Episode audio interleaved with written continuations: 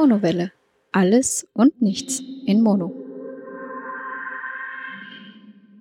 Hallo und herzlich willkommen bei einer weiteren Ausgabe der Monowelle.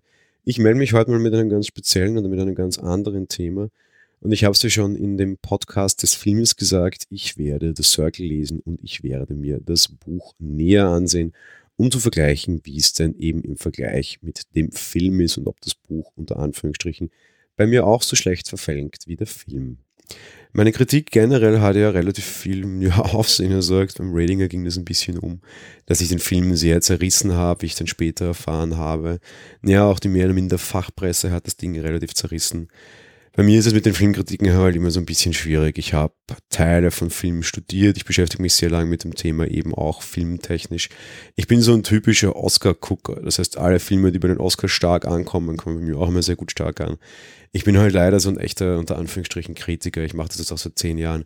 Mir ist sehr, sehr stark bewusst, dass das nicht bedeutet, dass das bei der normalen, breiten Bevölkerung, die jetzt nicht so stark auch auf die technischen Dinge schaut, sondern sich einfach unterhalten lassen will, was wahrscheinlich wesentlich legitimer ist, als das Ding zu sehen, um es zu ruinieren und zu zerlegen meine Kritiken oder die Filme, die bei mir ankommen, umgekehrt vielleicht nicht und umgekehrt.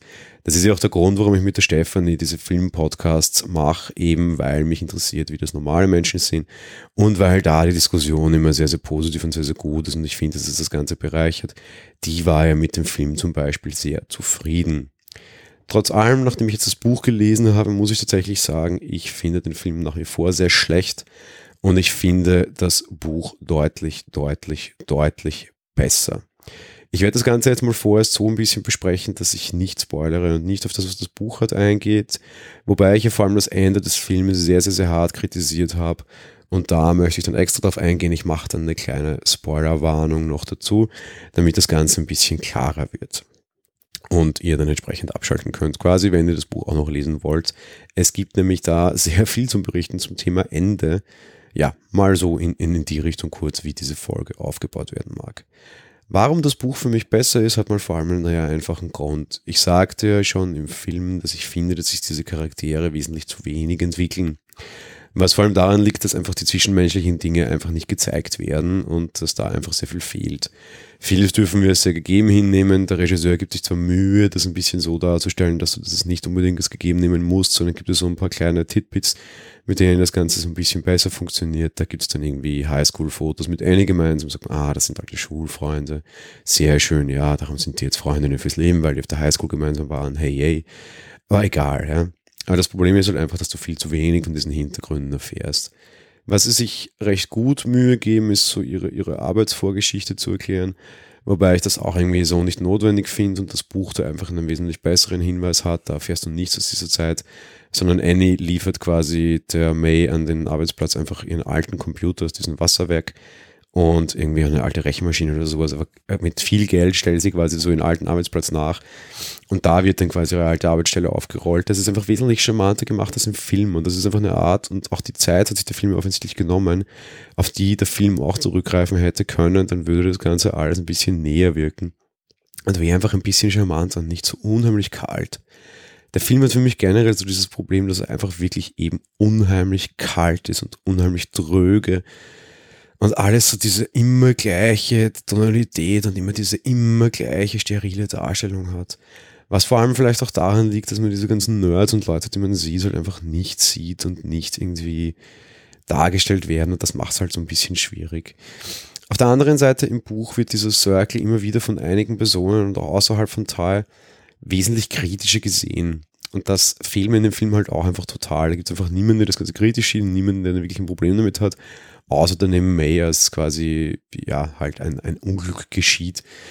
Und das ist einfach unglaubwürdig und das ist in dem Buch einfach auch tausendmal besser dargestellt, weil du einfach immer wieder diese kleinen Hinweise hast, dass es da sehr wohl Leute gibt von diesen über tausend Mitarbeitern oder zehntausend, das ist relevant, die immer wieder so ein paar kleine Bedenken haben. Das Ganze wirkt so ein bisschen wie eine Sekte, das tut es auch im Buch, das finde ich ganz in Ordnung.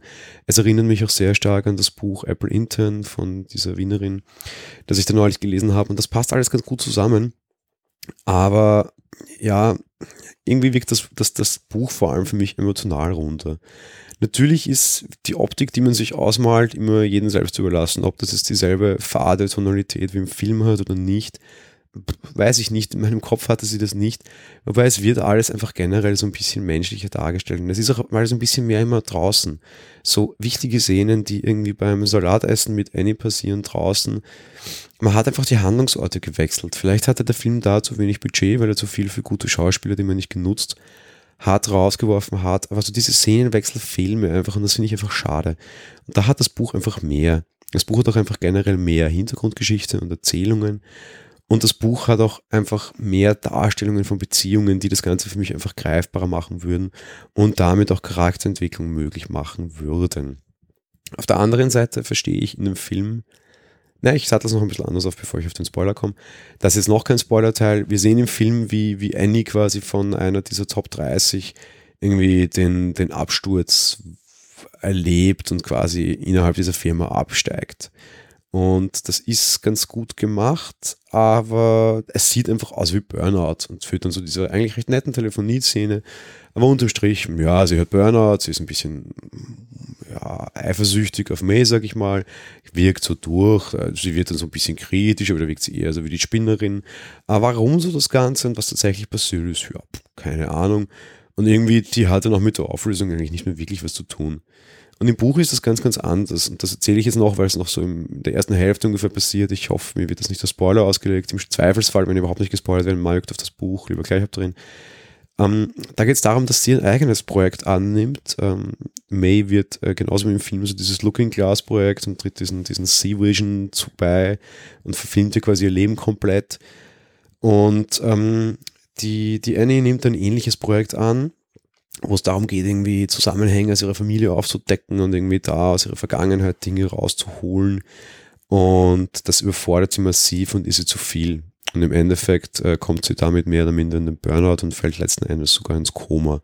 Das heißt, sie wird von dieser Firma beziehungsweise von den Vorstellungen, die diese Firma hat, tatsächlich komplett hingerafft. Und das ist natürlich eine extrem wichtige Motivation auch für May, warum man da ein bisschen mehr machen muss diese, diese ganze Spencer-Geschichte ist natürlich traurig genug und die gibt es ja auch im Film.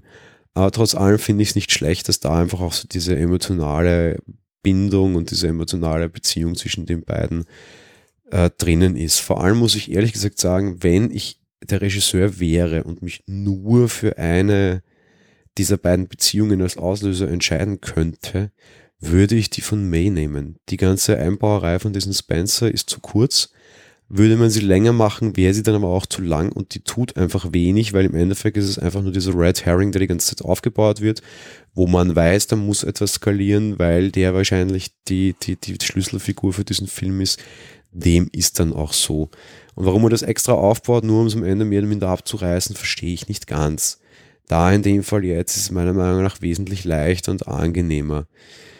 Ähm, weil diese eine Geschichte für mich einfach glaubwürdiger wirkt, weil die zumindest was miteinander zu tun haben. Das kommt vor allem dadurch, dass es im Buch halt stärker ausgebaut ist, klar.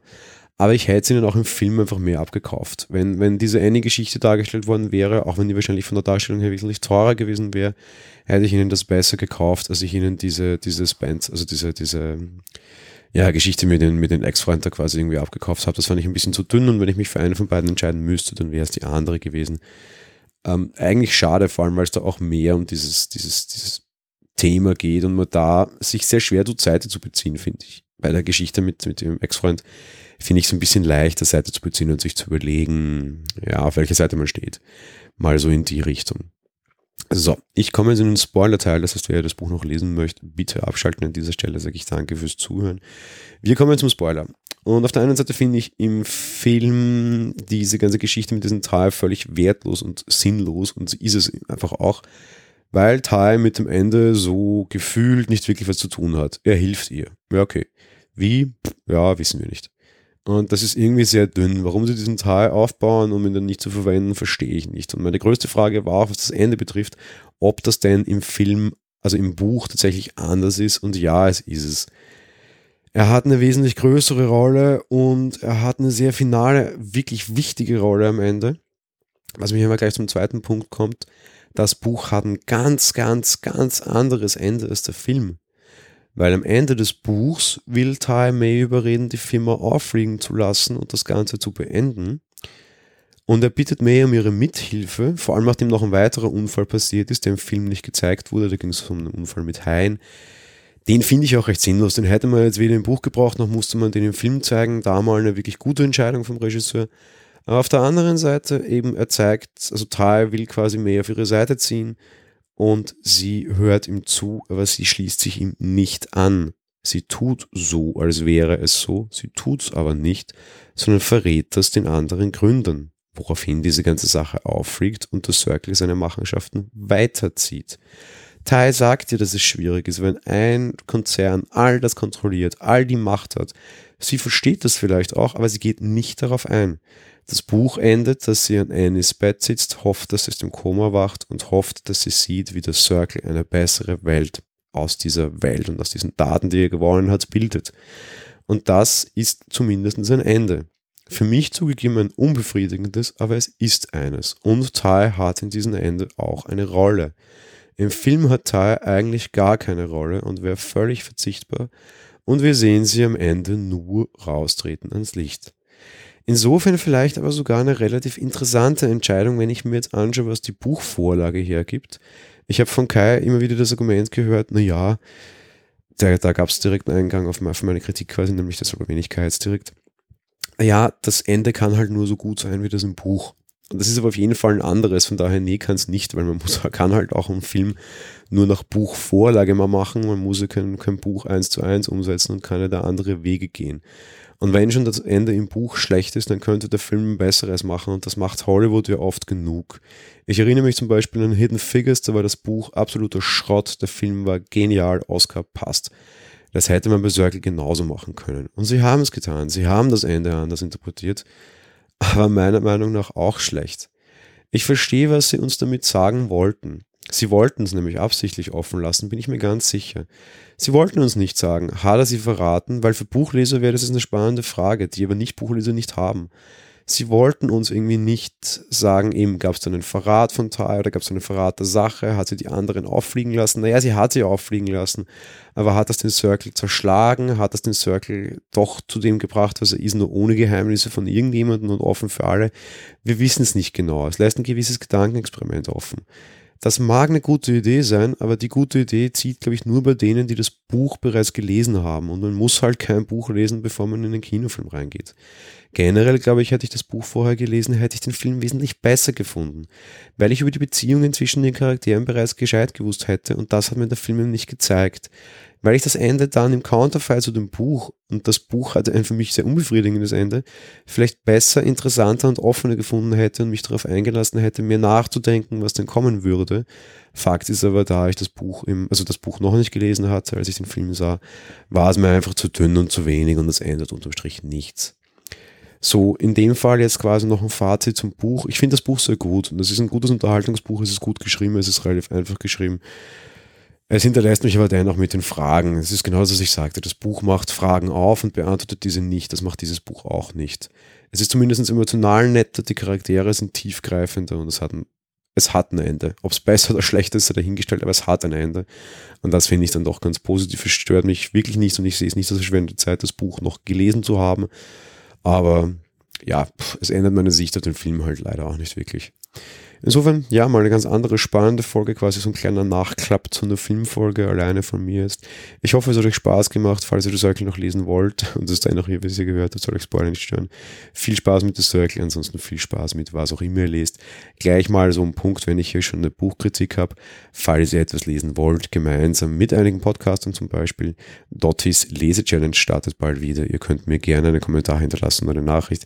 Ich bringe euch dann dort rein, beziehungsweise meldet euch einfach bei der lieben Dotti.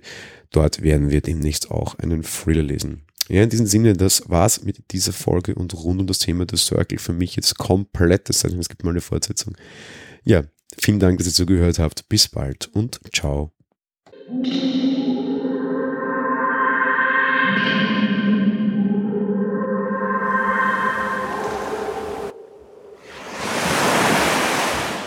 Monowelle ist ein kostenloser und privater Podcast von Jan Gruber.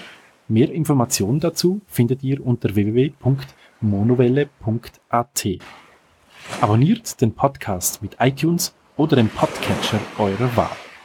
Wir freuen uns über Kommentare auf der Webseite Audiokommentare, Empfehlungen oder gar Bewertungen bei iTunes.